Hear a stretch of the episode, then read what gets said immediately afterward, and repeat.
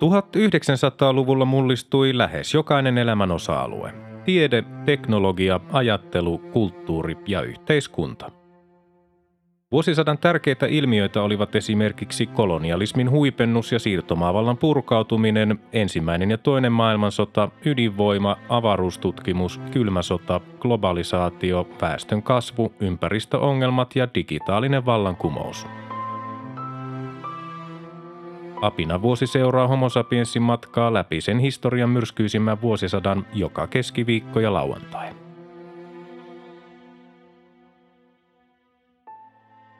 Vuosi 1979. Ensimmäinen heinäkuuta Suomessa tuli voimaan yli 30 työntekijän yrityksiä koskeva yhteistoimintalaki – 4. heinäkuuta Algerian entinen presidentti Ahmed Ben Bella vapautettiin 15 vuotta kestäneestä kotiarestista. Hänet syrjäyttänyt Huari Boumediene oli kuollut joulukuussa 1978. Samana päivänä 4. heinäkuuta postipakettina lähetetty pommi surmasi miehen ja vahingoitti viittä muuta perheenjäsentä Parikkalassa. Pommin lähettäjäksi epäilty mies pidätettiin 18. heinäkuuta. 9. heinäkuuta Voyager 2 avaruusluotain lensi Jupiterin ohi. 11. heinäkuuta vuonna 1973 laukaistu yhdysvaltalainen avaruusasema Skylab putosi maahan. Seuraavana päivänä 12. heinäkuuta Tyynellä merellä sijaitseva saarivaltio Kiribati itsenäistyi Ison-Britannian alaisuudesta –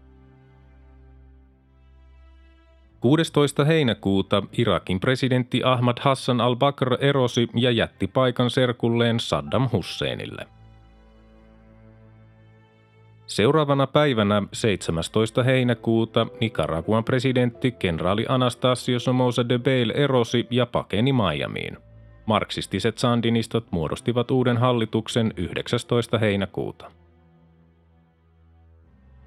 23. heinäkuuta Ajatolla Khomeini kielsi musiikin esittämisen Iranin radiossa ja televisiossa, koska musiikki tylsistyttää aivot.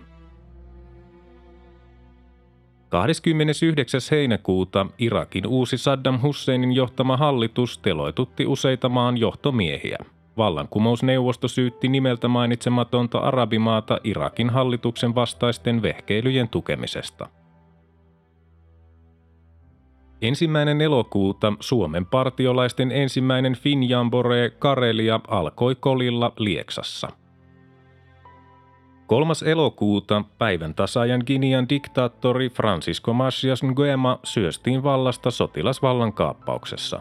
Ngueman kymmenenvuotisen valtakauden aikana arvioitiin jopa 50 000 ihmisen tulleen surmatuksi ja yli 100 000 ihmisen paenneen maasta – 4. elokuuta Italian entinen sisäministeri Francesco Cossiga muodosti uuden hallituksen. Samana päivänä 4. elokuuta kansanedustaja tullineuvos Veikko Vennamo jätti Suomen maaseudun puolueen puheenjohtajuuden Porissa pidetyssä puolueen 20-vuotisjuhlakokouksessa. Uudeksi puheenjohtajaksi valittiin hänen poikansa kansanedustaja Pekka Vennamo. Kansanedustaja Urpo Leppänen valittiin kahden vuoden tauon jälkeen uudelleen puoluesihteeriksi. 5. elokuuta Turun kaupungin 750-vuotisjuhlallisuudet huipentuivat kaupungin halki edenneeseen historialliseen kulkueeseen. Seuraavana päivänä 6. elokuuta ensimmäiset Vietnamista lähteneet niin kutsutut venepakolaiset saapuivat Suomeen – 8. elokuuta Irakin uusi presidentti Saddam Hussein suoritti laajoja puhdistuksia hallitsevassa Baath-puolueessa.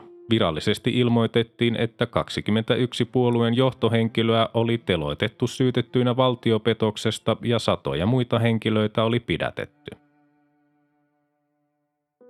11. elokuuta kaksi Aeroflotin Tupolev Tu-134 matkustajakonetta törmäsi toisiinsa Ukrainassa – 178 ihmistä sai surmansa.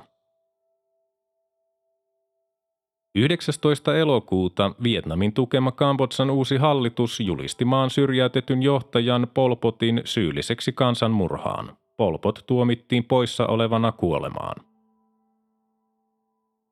Seuraavana päivänä 20. elokuuta Suomen Pankin virkaa toimittanut pääjohtaja Ahti Karjalainen tuomittiin Lohjan kihlakunnan oikeudessa yli 25 000 markan sakkoihin ja 14 kuukauden ajokieltoon rattijuopumuksesta. Rangaistukseen johtanut ajo oli sattunut valtatie yhdellä Nummella 18. toukokuuta. Kyseessä oli Suomen siihen asti suurin liikennesakko. 29. elokuuta valtiojohtoisen Valkon kuvaputkitehtaan myönnettiin joutuneen vakaviin talousvaikeuksiin tuotannon jälkeen jääneisyyden vuoksi. Satoja työpaikkoja oli uhattuna. Ensimmäinen syyskuuta Pioneer 11 tuli ensimmäinen Saturnuksen läheisyydessä käynyt avaruusalus sen ohitettua planeetan 21 000 kilometrin etäisyydeltä. Samana päivänä ensimmäinen syyskuuta vakuutusyhtiö Turvan toimitusjohtaja varatuomari Risto Tainio siirtyi Hämeenläänin uudeksi maaherraksi hänen edeltäjänsä Valdemar Sandelinin jäätyä eläkkeelle. 3. syyskuuta Iranin armeijan sotilaat teloittivat kymmeniä kurdikapinallisia Mahapadin kaupungissa maan pohjoisosassa – 6. syyskuuta Valkon kuvaputkitehdas antoi koko henkilökunnalleen lomautusvaroituksen. Yrityksessä oli noin 700 työntekijää. Seuraavana päivänä 7. syyskuuta Chrysler Corporation pyysi Yhdysvaltain hallitukselta miljardia dollaria välttääkseen konkurssin. 12. syyskuuta SMPn kansanedustaja ja entinen varapuheenjohtaja Eino Poutiainen kuoli. Hänen tilalleen eduskuntaan tuli SMPn vaaliliittokumppanin Suomen kristillisen liiton edustaja rehtori Erkki Korhonen. Kaksi päivää myöhemmin 14. syyskuuta Valkon kuvaputkitehdas irtisanoi koko henkilökuntansa. Samana päivänä 14. syyskuuta työministeriön kansliapäällikkö Keijo Liinamaa nimitettiin valtakunnan sovittelijaksi neljän vuoden toimikaudelle – Liinamaa oli hoitanut virkaa jo aiemminkin vuosina 1965-1971.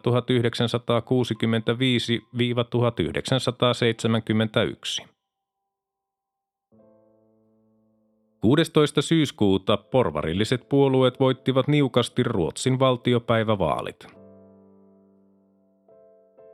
19. syyskuuta Hangon raastuvan oikeudessa alkoi oikeudenkäynti yhtä merivartijaa ja yhtä pursimiestä vastaan – Heitä syytettiin kymmenestä kuolemantuottamuksesta ja tahallisesta virkavelvollisuuksien laiminlyönnistä. Syytteet liittyivät Hangon lähellä syyskuun lopussa 1978 sattuneeseen viikinkihuviveneen uppoamiseen.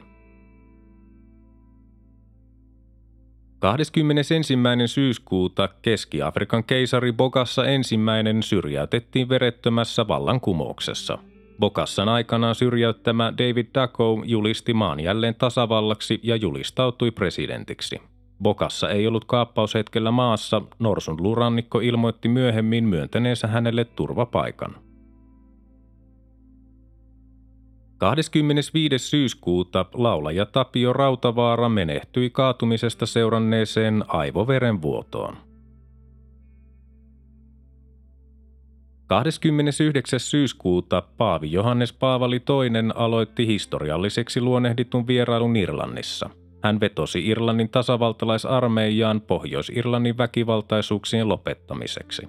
Paavin Dublinissa pitämään messuun osallistui noin 1,2 miljoonaa ihmistä eli liki kolmannes Irlannin väestöstä. Ensimmäinen lokakuuta Tampereen kaupunki juhli 200-vuotissyntymäpäiväänsä. Juhlallisuuksiin osallistuivat presidentti Urho Kekkonen sekä Ruotsin kuningas Karle 16 Kustaa ja kuningatar Silvia. Samana päivänä ensimmäinen lokakuuta Paavi Johannes Paavali II jatkoi matkaansa Irlannista Yhdysvaltoihin.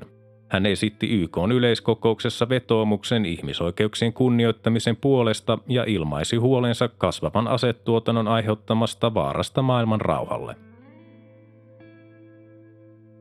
Neljä päivää myöhemmin, 5. lokakuuta, Naton erikoisryhmä hyväksyi Yhdysvaltain suunnitelman 572 ydinkärillä varustetun keskipitkän matkan ohjuksen sijoittamisesta Eurooppaan.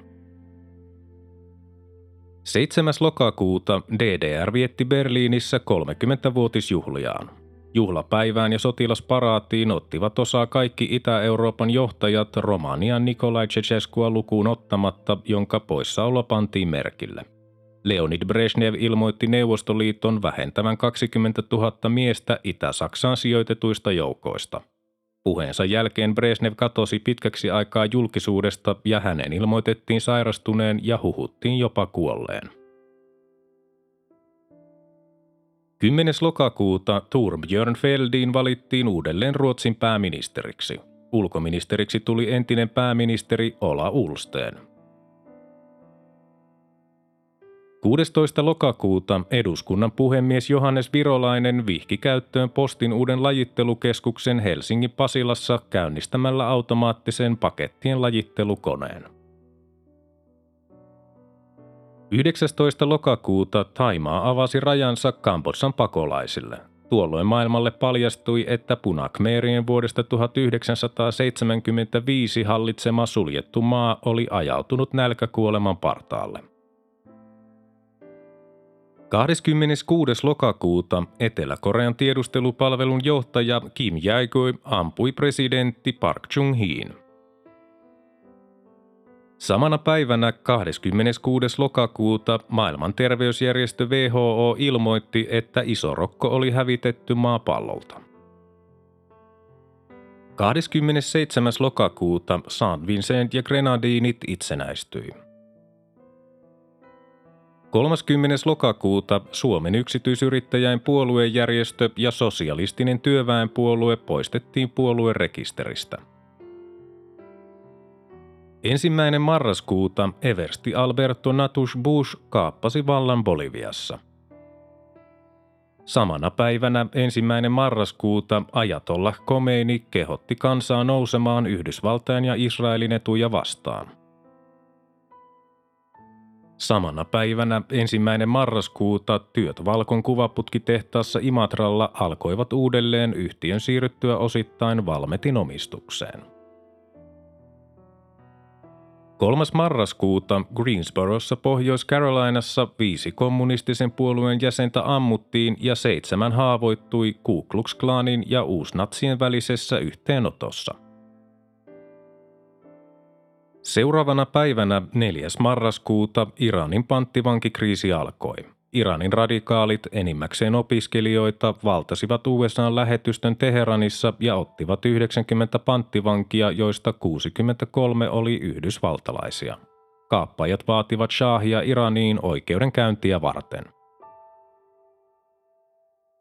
Seuraavana päivänä 5. marraskuuta Iranin johtajan Khomeinin nuoret kannattajat valtasivat Ison-Britannian Teheranin lähetystön – Khomeini vaati Britanniaa luovuttamaan entisen pääministerin Shabur Bakhtiarin. Britannian hallitus vastasi, että Bakhtiar ei ollut Britanniassa.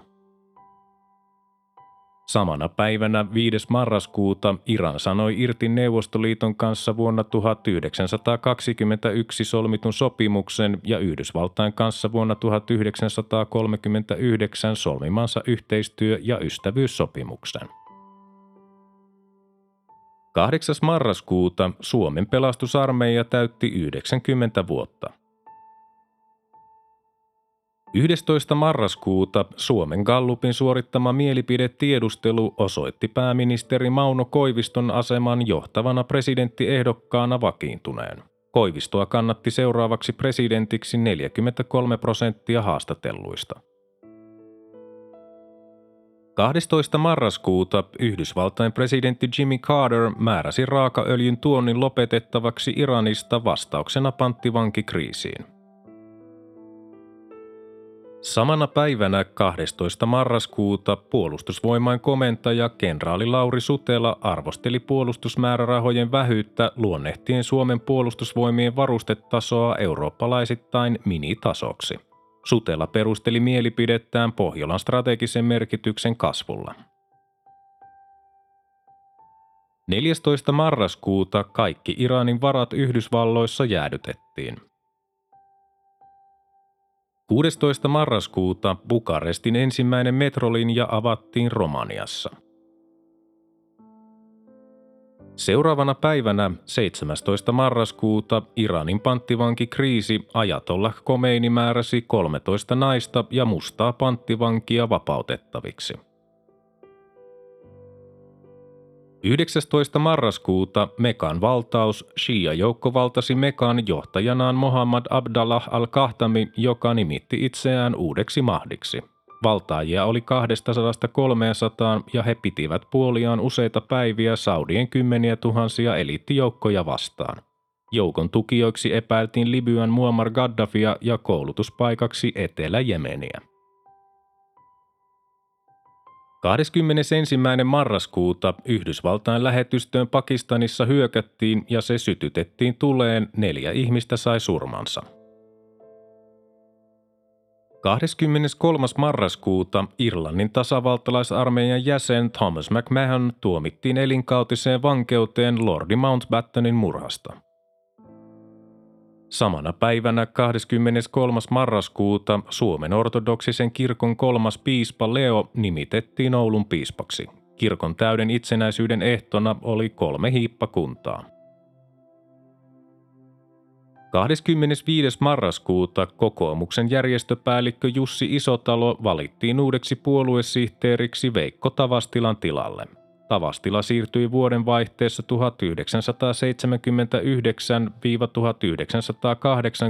1979-1980 kansaneläkelaitoksen johtajaksi.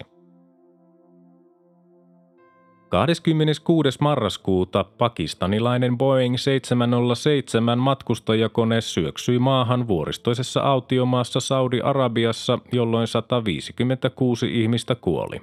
Pääosa matkustajista oli Mekasta palaamassa olleita islamilaisia pyhiin vaeltajia. Kaksi päivää myöhemmin, 28. marraskuuta, Air New Zealandin DC-10 törmäsi Mount Erebus-vuoren Antarktiksella, surmansa sai 257 ihmistä. Samana päivänä 28. marraskuuta valtiotieteen tohtori Raimo Ilaskivi valittiin Helsingin uudeksi ylipormestariksi eläkkeelle jäävän Teuvo Auran tilalle. Ilaskiven vastaehdokkaana tiukassa äänestyksessä oli kaupunginvaltuuston puheenjohtaja, entinen päätoimittaja Pentti Poukka. Toinen joulukuuta iranilaisten ilmoitettiin hyväksyneen maalle uuden perustuslain, joka antoi ajatolla Khomeinille muodollisestikin kaiken vallan. 5. joulukuuta Neuvostoliitto kotiutti Itä-Saksasta 20 000 sotilastaan. Samalla kuljetettiin Itä-Saksasta Neuvostoliittoon muun muassa tuhatkunta panssarivaunua. Samana päivänä 5. joulukuuta Salora-juttua käsitellyt Turun raastuvan oikeus tuomitsi Saloran entisen pääjohtajan Jouko Nurdellin ja yhtiön toisen pääomistajan Olavi Laakson vankeuteen veropetoksesta. Nurdellia ja Laaksoa vastaan esitetyt korvausvaatimukset päätettiin käsitellä myöhemmin. 7. joulukuuta Saudi-Arabian sisäministeri prinssi Nayef Ben Abdel paljasti kapinallisia surmatun Mekassa 75 ja panttivankeja 175. Kaappauksen johtaja Mohammad Abdallah al-Kahtami sai myös surmansa.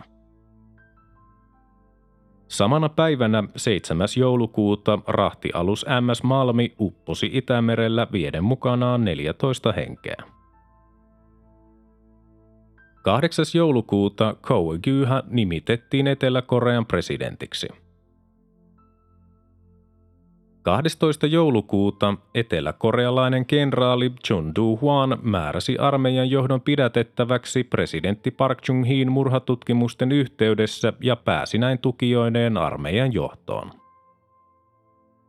Samana päivänä 12. joulukuuta Rhodesia luopui itsenäisyydestään 14 vuoden kapinan jälkeen ja maan kuvernööriksi tuli brittiläinen Lordi Soames. 15. joulukuuta Iranin syrjäytetty shahi Muhammad Reza Pahlavi, jonka luovutusta lähetystökaappajat vaativat, jätti Yhdysvallat ja matkusti Panamaan, josta hän sai turvapaikan – Meksiko, jossa Shahi oli aiemmin oleskellut, ei enää myöntänyt hänelle maahantulolupaa. 19. joulukuuta kouluhallitus totesi lausunnossaan työrauhan kouluissa heikentyneen huomattavasti ja esitti koululakien ja asetusten muuttamista siten, että koulun työtavat vastaisivat paremmin kunkin oppilaan henkilökohtaisia oppimisedellytyksiä. 24. joulukuuta Afganistanin sisällissota kolme Neuvostoliiton divisioonaa miehitti Bagramin, Kabulin, Kandaharin ja Heratin lentokentät Afganistanissa.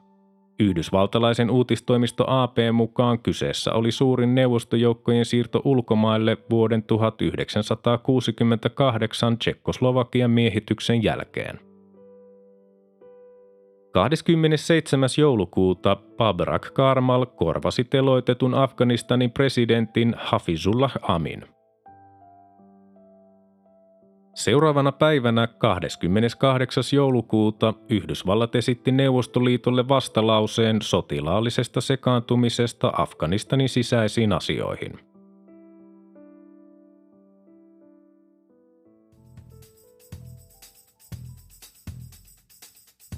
Tämä oli Apinan vuosi. Homo sapiensin seikkailut jatkuvat taas seuraavassa jaksossa. Liitytään mukaan.